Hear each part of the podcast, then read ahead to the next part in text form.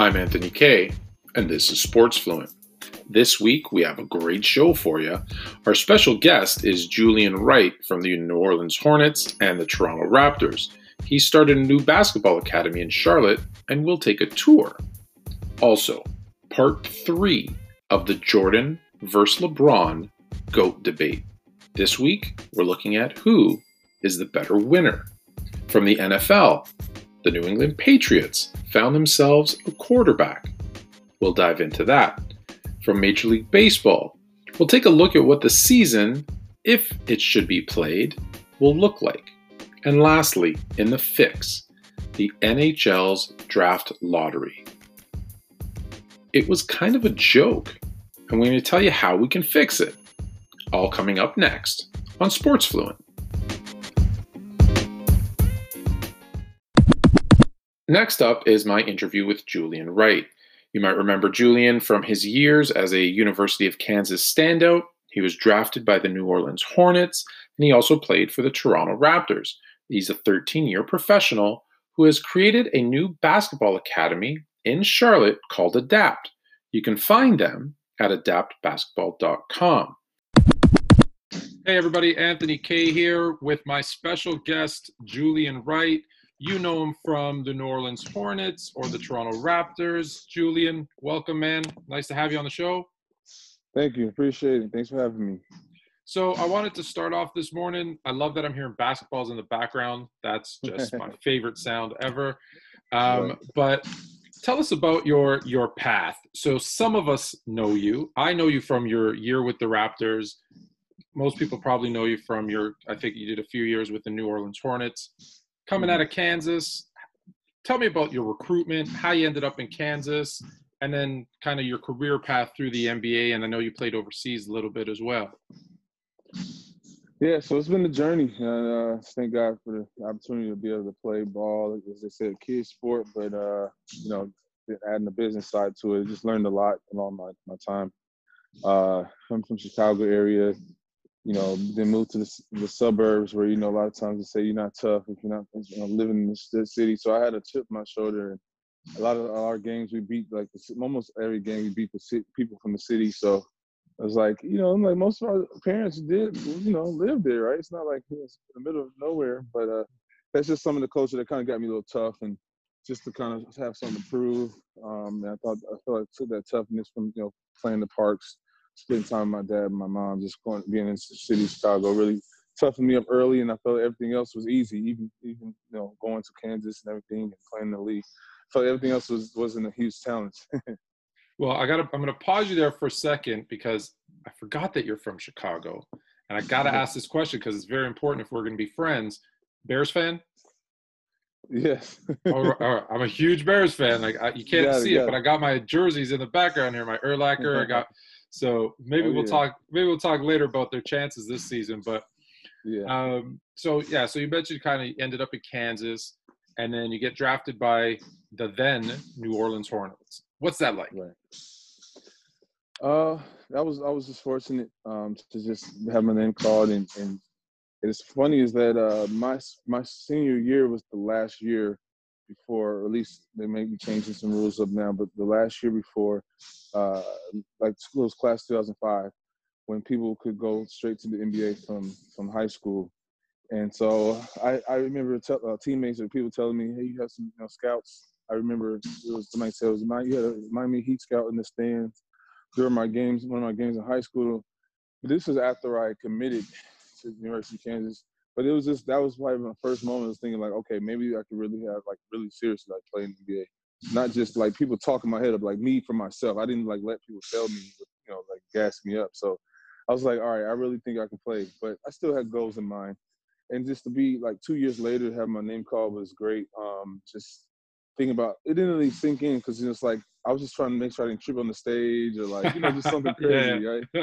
And, and, then like then we had to like do interviews afterwards, and I had to fly straight to New Orleans and do like a you know like a interview, a press conference, and a camp with some kids. So it didn't really sink in until I got out there and I was like looking for my house. Like like a couple days or so later, I was like, man, I'm really in the NBA. So it's like it took like a day or so, like really for it to sink in.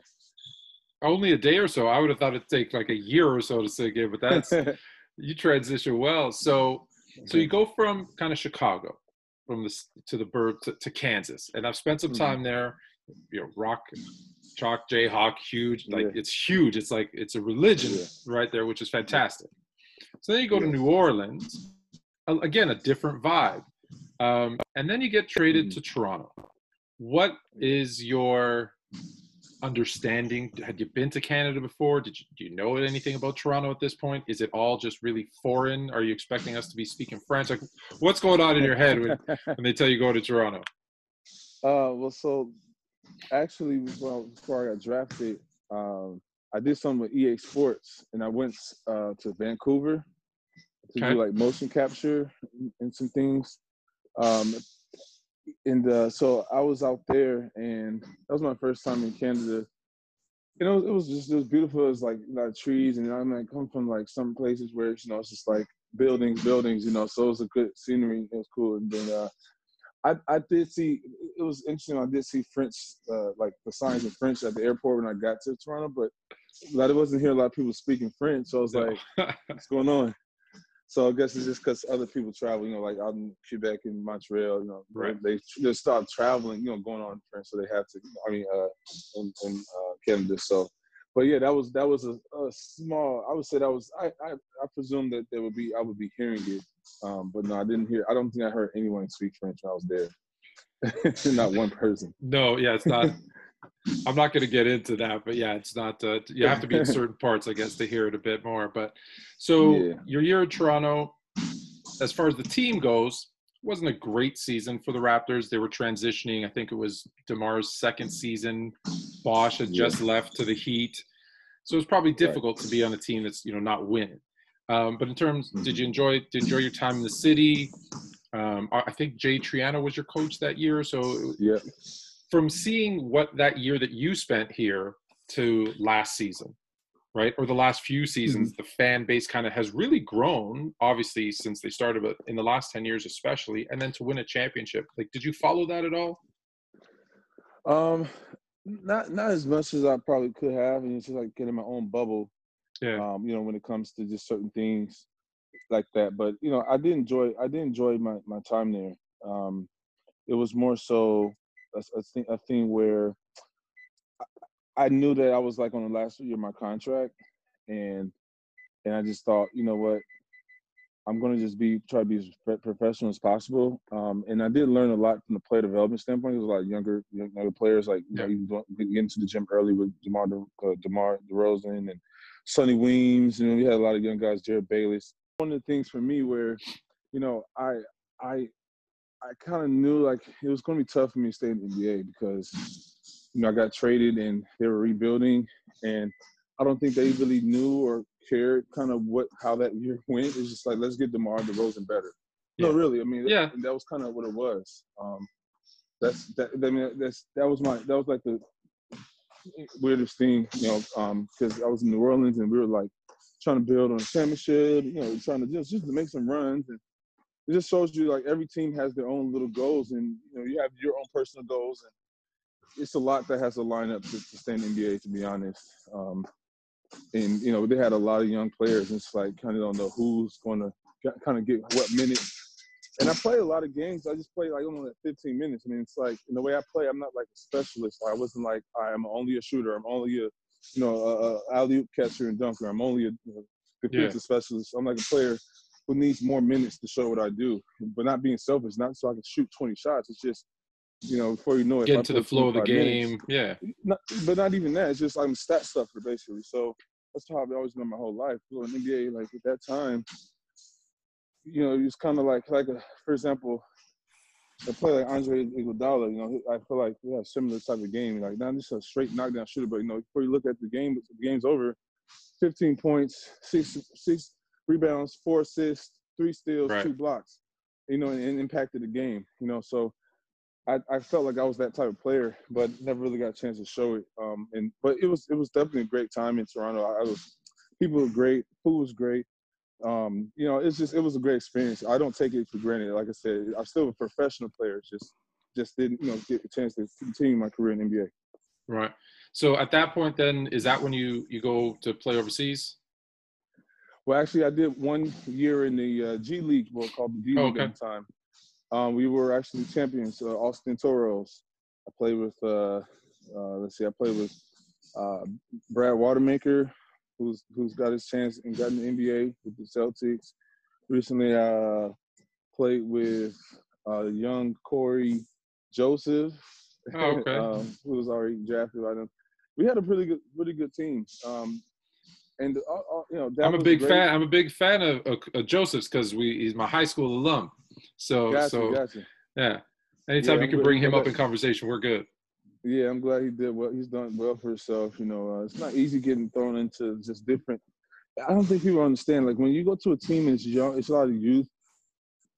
It's fun. It's fun and exciting, I guess, on the outside watching. But it's just like everyone's fighting for just just to show that they belong, and it's not easy. So I'd like to I always like to see people if they had some stints in the in the D League or G League now, that they kind of you know use that as a as a learning tool. And and I think they've done like Austin was great. You know, they're phenomenal. Like they, they need to make them the NBA team. I mean, they, just meaning it's like an extension to Spurs. Yeah. And I think that they set the tone, not just you know, they set the tone for how the G League seems to be as well. So it's like the Spurs show you the NBA how to how to operate, and then now the Austin Spurs, it's like showing you know G League teams how to operate. So I really I, I love my time there too. So I I am I am a champion. It's just you know, it's not it's not it's not solely high. Uh, I'll take it. yeah. uh, okay. So then, how do you? So you go through this this professional career. How, I'm going to fast forward a little bit. How do you end up in Charlotte? Yeah. So um, basically, uh, I heard some good things about it from uh, players who had got traded from the Bobcats. You know, I'm telling my age with all these changes of names. hey, I, I got but, a few uh, years on you, so I, I feel you. Yeah. yeah. so, so I heard some good things about Charlotte, but you know, normally like in NBA, you know, we go to different cities. We don't get to see the, the, the neighborhoods. We don't get to yeah. see kind of what the city's like. We just go to like we're in the city center, and then it's kind of like we play. We may not even get a chance to walk around. We just it's a two of the, uh, excuse me, uh, a back to back. You just kind of just like I'm I'm laying in bed until you know yeah. time to get up. And so, all that being said, yeah, I heard some good things about it, and then um, my wife she had done some had some conferences out here and things like that. And so we just say, you know, we're trying to look for somewhere on the map. We were like had like a top five list and we were just looking for somewhere we wanted to like settle down. We didn't want to be in a really big city. We didn't want that for our kids. We just wanted them to have some type of stability, though, not you know in the middle of nowhere. So it's just one thing led to another. We just you know started to you know took a, a trip out here. Mother-in-law watched our kids, and we just stayed here for like a month, just kind of see it, look around, and we was like, yeah, we're, we're sold. So that was 2016. So we've been out here since. Cool. So I'm going to jump into what because everyone's seeing you walk around there and we're going to talk about that in a minute. I have one hard question for you first. So, with the NBA planning a, a return here, and it's going to be very different, obviously, because of COVID 19. Um, we've had some players, specifically Kyrie Irving, Dwight Howard, saying, you know what, I don't think we should come back to play now. They've used two reasons COVID and mm-hmm. obviously uh, the protests and, and, and bringing more more knowledge to to social injustice, racial, um, the, you know, the issues in, in America and, and trying to fix those because there are, and, and it's it's mm-hmm. obvious mm-hmm. and it's something that needs to get done. A lot, you know, it's not going to get done overnight, unfortunately. Do you think right. not playing is the answer um, to bring attention to that issue, or is it playing and having people see you so that you can use that platform to kind of share that information? Yeah, I absolutely think that they, they should play. Um, my reasoning is not because how they you know maybe seeing it as a situation where it just kind of throws everything back under uh, you know under the rug or people put their head back in the sand. I think if they have it in them to use it as a platform, it makes a statement. Like, for example, it sounds weird, but this is how it comes out. So when the NBA announced that they're shutting down, like I think that's when a lot of people took COVID nineteen serious. Like, you know what? Yeah. Wow, the NBA shut down. Yeah. So I, I mean, that was a statement. That was something that took place. I think if it's under the, the reason, if it's because it's COVID nineteen, that's someone's personal. You know, it's always someone's personal decision, whatever case is. They'll work out the contract situation, whatever. Just, I don't know how that would work, but if they're under contract and they don't want to play, but the whole point is if it's health reasons and things like that, okay. Want to say something, but if it's because of civil rights like that, I think. I mean, to be honest, like someone's Instagram page, someone's you know platform like that, like that, that's only a feeder. I mean, that's it's basically. I would say it, it it's only supported by what they're doing when they're active. To me, right. So I, would say you know we have you have all these interviews, you have all this press. Why not? I feel like the whole world can now hear about what's going on in America. Yeah. Just like a lot of people found out what's going on in America when the NBA shut down. So that's that's my that's my that's my stance on it. You know, but of course, each his own. You know. Yeah, yeah. The, the NBA shutting down. You're right. It was like that first big domino to fall, and everything right. just kind of happened after that. And and to your point, right, using that platform uh, as you're playing to speak out about social injustice and and I think that's that's the best use of your time. And to some, there's been some other players who've said that's great for the superstars who've made hundreds of millions of dollars to say, hey, we're not going to play. But what about those, you know, those guys on minimum contracts, those young guys that are just trying to break into the league? They're not in that same mm. financial position as some of those players. They some of them need to play. Um, yeah, I, would say. Sorry to interject. I would say yeah. just quickly is that I think it's no different than anyone else who's going to work. You know, like yes, people might sit here and march and do what they're going to do, but okay, are they just going to not go into work? Maybe do that. Let's do that on their off time. So someone can still be an activist or whatever they want to do on days off or days where they're in different cities. Heck, they tra- well, they don't travel, but the idea is like there's going to be a lot of press in NBA, like even more. Right. The fact that it's starting up, so you know, like the whole world's watching the NBA. So it's like, why not take that chance and to to to use that as a platform? Because let's be real, basketball is the easiest thing in terms of someone who's already professional. Yeah, that maybe if you're sore or, or whatever, but like when you're at this level, like the back the actual basketball part of the game is, is easy in a sense. It's the planning, it's the you know preparation, it's you know other business stuff going on outside of right. one's control. That's gonna be tough. So that's that you know that's where I stand with it. Um, sure. I think that people should should you know they're gonna do what they're gonna do, but I think if, if anyone just looks at it as hey, this is my job, I'm gonna do my job is my you know is is it might being is like if I'm being affected on like in my workspace, then that's something. But if it's yeah, it's tough that you're seeing other people with things going on. But hey, like do your job, and then you can use that as a platform to to to really, you know, bring more awareness and even put pressure on some on people in some managerial places throughout the it's, world. It's so like it's that. it's such an important issue, right? We want to keep it at the forefront, but use your platforms so that it doesn't, like you said, so people don't put their heads back in the sand and we go back to, you know, it seems like three four years ago we were having the same conversations there was protests and and and mm-hmm. this time it feels different which is good right because we yeah. people need to action right there's a lot of words three four years ago Right. I hope this time around it leads to actions. So exactly. speaking of actions, um, mm-hmm. you've started Adapt Basketball, and yes. I'm seeing you walking around. I'm getting jealous because I haven't, you know, with COVID, I've been in isolation. I haven't been able to hoop in a while. So tell me about what you're doing with Adapt. Show me around. Um, I've, you know, you've had some of your alum already pop in. Uh, this week, yeah. right, was the grand opening. Well, we just did an opening. it wasn't even grand. right, I guess it can't be too grand right now. Yeah, we'll, we'll just probably we're thinking about just kind of rolling into next year. You know, like just kind of like anniversary type thing. You know, just kind of hey, you know, we didn't get a chance to kind of do a formal thing, but we have to get going now. I mean, just be real. So I mean, that, that, nothing was really a, fairy tale uh, uh, type of story this this year. So we're not even going to do that. People start calling. They want to get in. It's like, yeah, let's come on, let's work. Yeah. so um, yeah, so I'm really excited to get going though, despite you know with how how you know it's been you know with with how slow it's been thus, thus far. I'm encouraged though uh, because uh, we, even before COVID-19, as uh, I don't know if you got a chance to see these uh, cameras, but uh, we basically have sports performance cameras that we use. We have five on this one side alone. There's panoramic and then one yep. here. So we're going to use that to do online training, which we're excited about. We were going, as I said, this wasn't random. Like, oh, this has some cameras in here.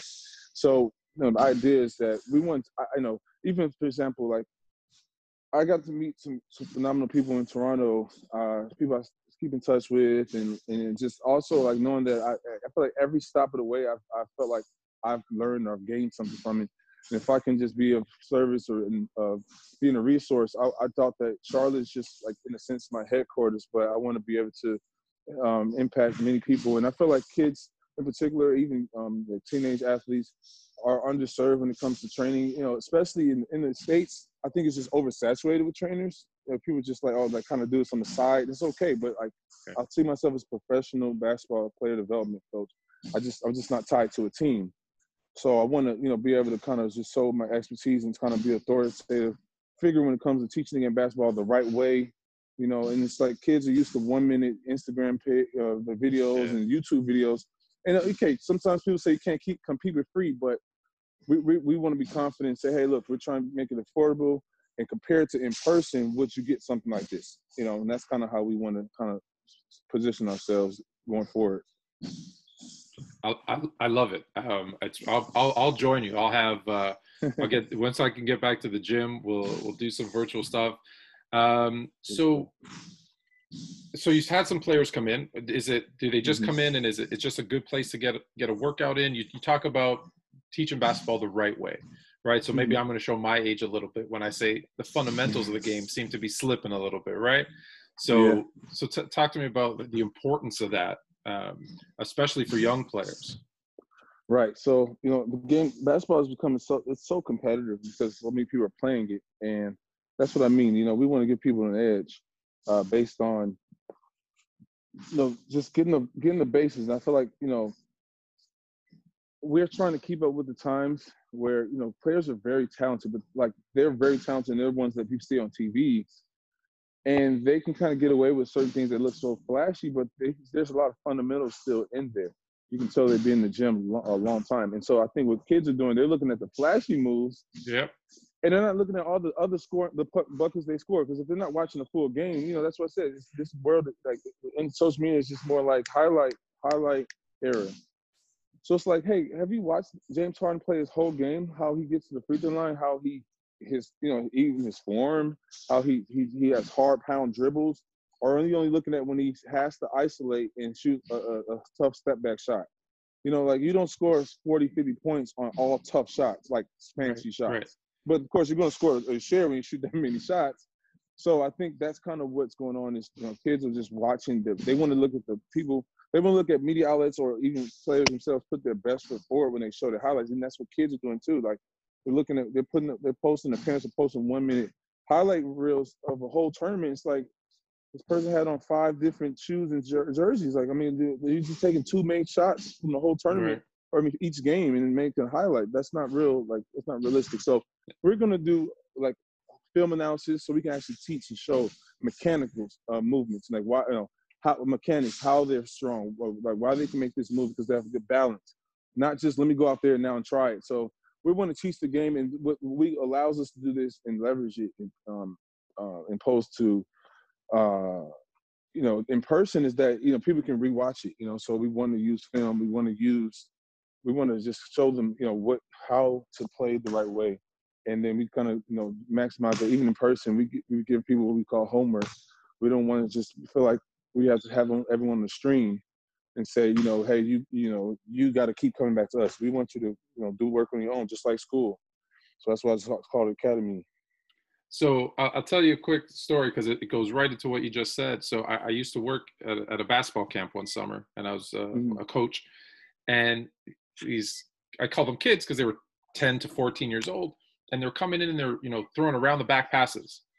And right. and, and I said, well, let, let me see a bounce pass and they, they couldn't throw a bounce pass, but they were trying to throw around the back passes. And, and to your point about James Harden, I see it all the time.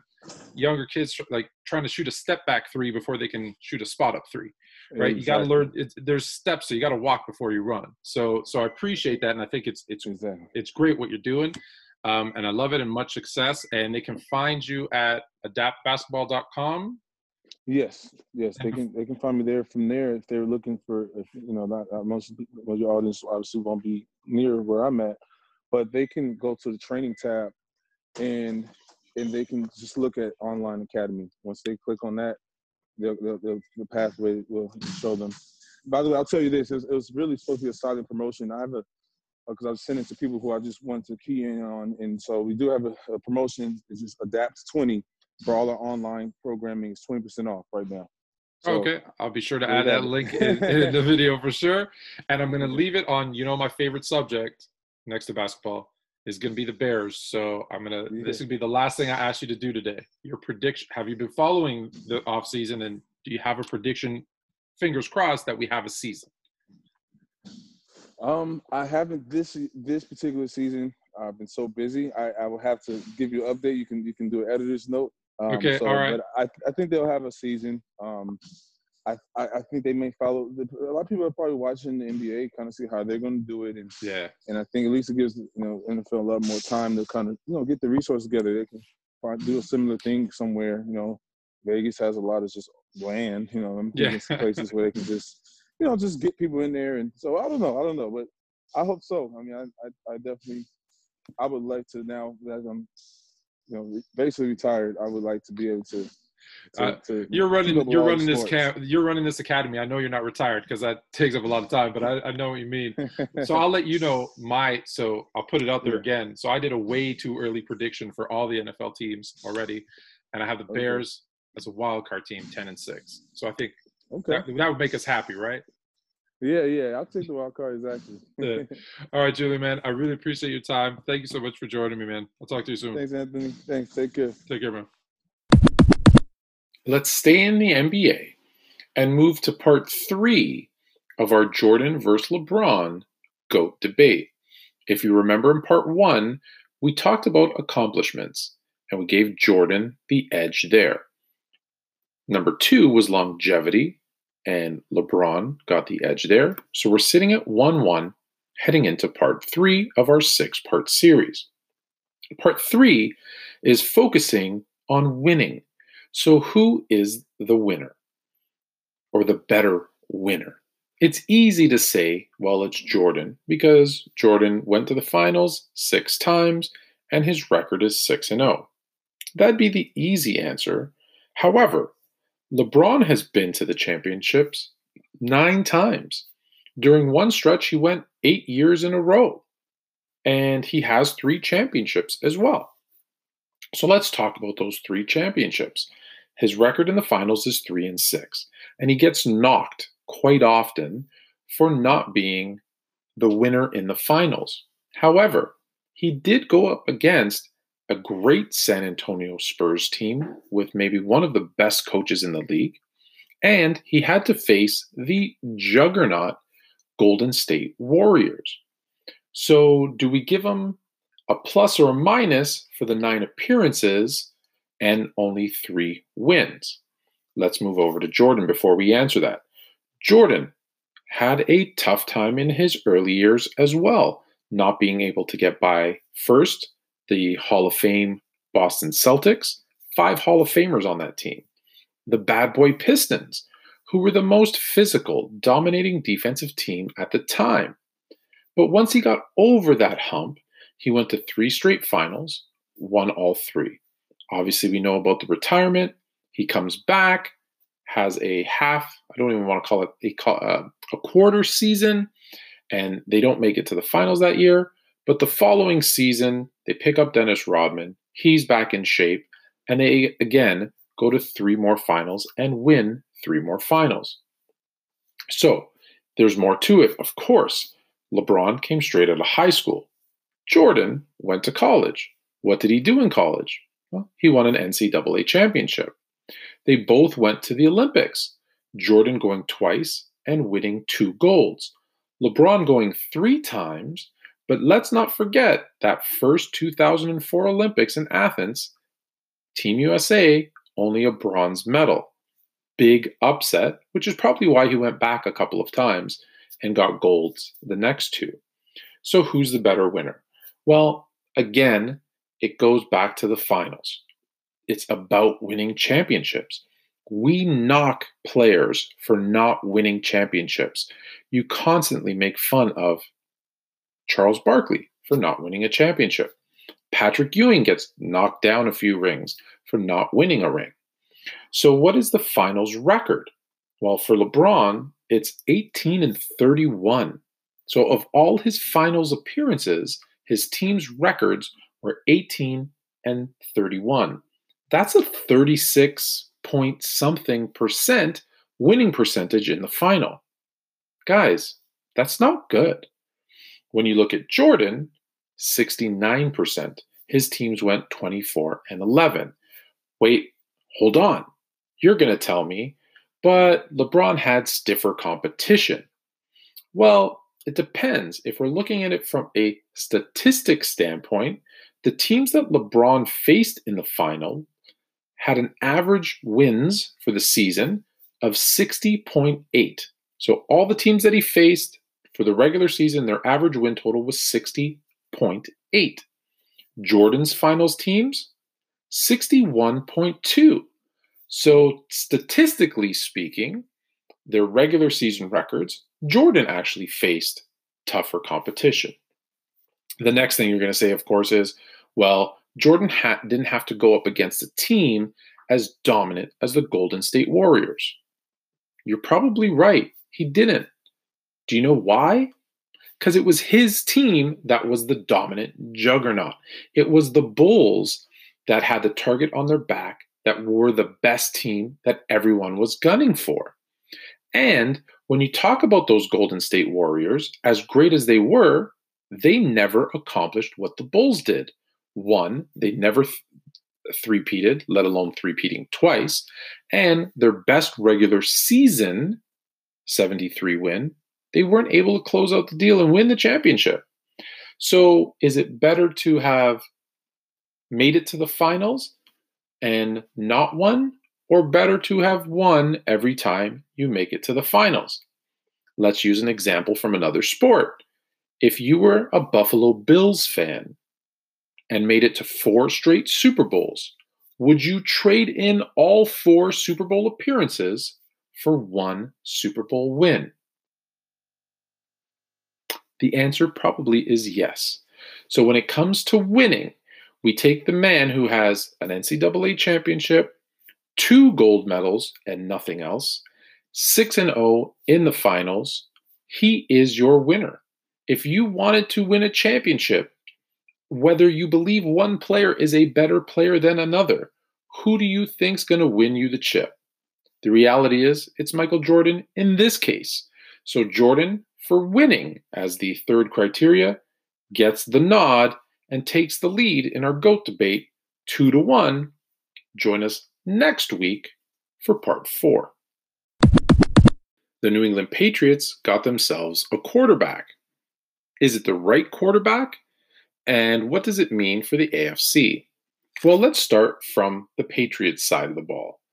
If Cam Newton returns to his MVP caliber, then the New England Patriots have set themselves up fantastically to make another run at the Super Bowl. If it's the oft injured Cam Newton, then they're in a world of hurt because they really don't have anybody else at the quarterback position. What does it mean for the AFC? Well, the Bills now are probably a little bit more nervous. However, I still think the Bills win the AFC East this season hopefully this gives them that extra motivation that maybe they would have been lacking without a strong Patriots team in that division. They should still win it, and they should win 10 or 11 games this year. To the Patriots, I think this takes them out of top spot in the draft into wild card contention. This being the year with the extra wild card spot, eh, they should slide into that sixth or seventh seed, which is great for them as the underdog, not normally a place that they are in, but I think a place where Coach Belichick really has a good handle on. But is Cam Newton are the right fit for that team? Well, let's take a look at it.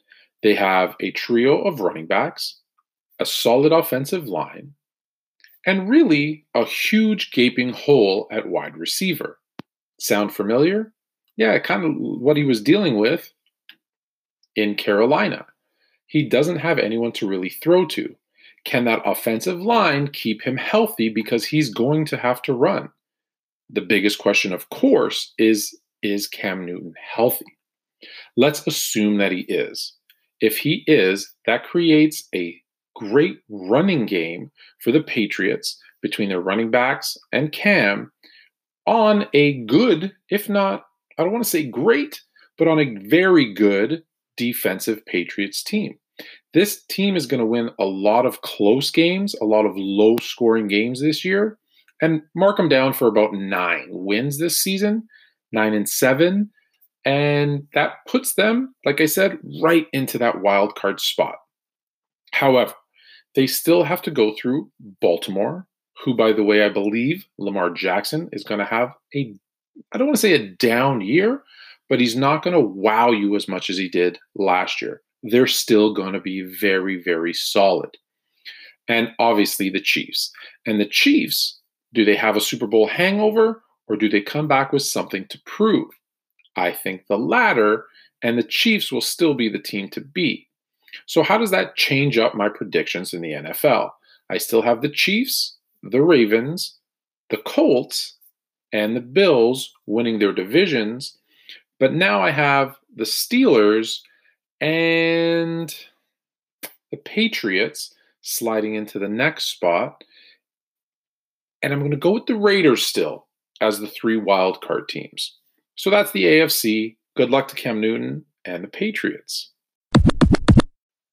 From the NFL to Major League Baseball, we have more details on what the season's going to look like with teams reporting on July the 1st. Opening day is going to be July 23rd and 24th, and they will play that 60 game season.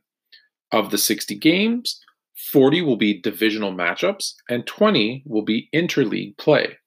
Now, here's an interesting twist, at least for the National League teams, where they will have a universal DH. So both leagues will be playing with, with a DH rule, which I think is good in a shortened season. Your roster that you're not very sure of, you give the pitchers a break from having to step up and bat. I think that's a good idea. The trade deadline, there'll also obviously be a trade deadline, even in this shortened season, and that's going to be August the 31st. Then we get into one that I'm not a big fan of, which is the automatic runner on second base in, in regular season extra inning games. So when we get into the 10th inning, they'll automatically start with a player on second. I get why they're doing it. It's to get the game over with in their minds quicker because they don't want long extra inning games. I would have opted for ties. And I've said this before, especially in a 162 game season, there's nothing wrong with a tie in the regular season. We're probably going off on a bit of a tangent here with every sport when I say this. If you play a full 48 minutes in basketball or nine innings in baseball or a full football game and you're at a tie, let it be. Let there be a tie. It's just the regular season if a team needs the win to get into the playoffs or secure home field advantage, it incentivizes them to go for it late in the fourth quarter, which makes the game more exciting. I'm going into an overtime rant here. I get it. And for that matter, when we get into the playoffs, you play an entire quarter or an inning, whatever the case may be, until you have a winner. So in football, you throw another 12 minutes on the clock and go. Same with basketball, same with, and then, like I said, with baseball, another inning, another 20 minutes, maybe make it 10 minutes um, in hockey. You can adjust the time, but you just play a full quarter of the game. And if it's still tied, just keep playing another quarter until there's a winner. That's for playoffs. Again, to backtrack, in the regular season, especially in a shortened season like this, just leave it a tie. So I'm clearly going off topic a little bit, talking about overtime and leaving things on at a time. So let's get back to baseball. So with the shortened season starting here now in a, in a couple of weeks, do we have predictions? So before I give you mine, I'm going to ask for yours. Send me your picks. I'm going to do some studies. I'm going to do a survey on Instagram and Twitter where you can find us at sports underscore fluent. And we're going to see what you say and who you pick as this shortened season World Series favorite. Look for that on the next episode, which will be coming out in two days. Now for the fix. Yes, I know. It's your favorite part of the show, the fix. So today we're going to look at the NHL and their draft lottery. What a joke. How do you have a draft lottery and the number one pick is to be determined? This can't be right. The entire draft lottery system is broken. Now, I get it. We started doing it because we wanted to help the bad teams get better quicker. So we gave them the first pick in the draft or the early picks in the draft so that they could get the best players and get better. Parity in the league, it's better for everybody. I know, I don't disagree. However, what has happened? Well, and when I say what has happened, I'm not talking about the frozen ticket for the New York Knicks or the back to back top picks uh, for for certain teams. Heck, I'm not even talking about Tim Duncan going to to the Spurs because David Robinson was hurt and they stunk that year and ended up creating a dynasty.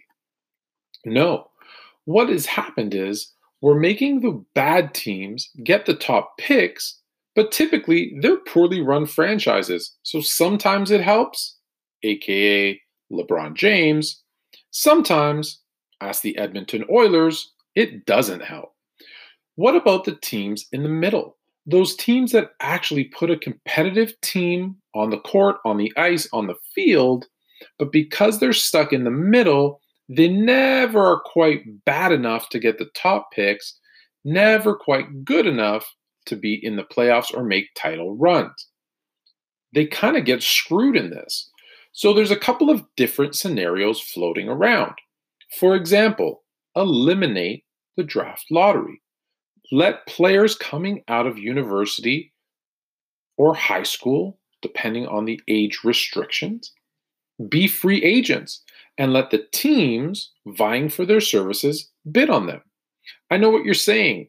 Oh, the big market teams, those teams are going to get all the best players because who doesn't want to play in LA and New York? The reality is, in hockey, because that's what we're talking about right now, there's a salary cap. So they can only do that so many times because they will become salary cap strapped. And as a young player, you're trying to make your money. So that probably won't be a big deal in the near future.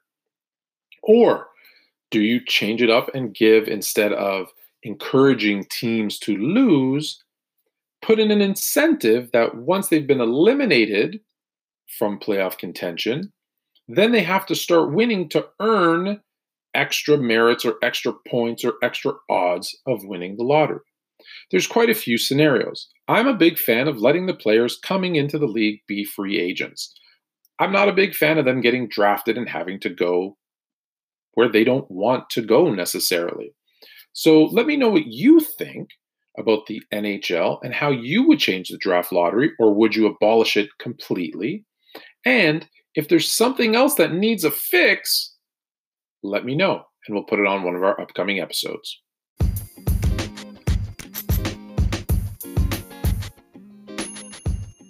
That's it for this episode of Sports Fluent.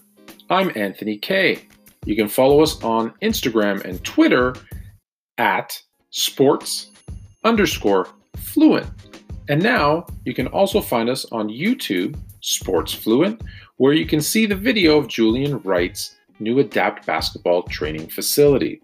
Also, send us your comments. We'd love to hear what you think about Cam Newton to the Patriots, the upcoming baseball season, the NHL draft lottery, or anything else in sports. Talk to you soon.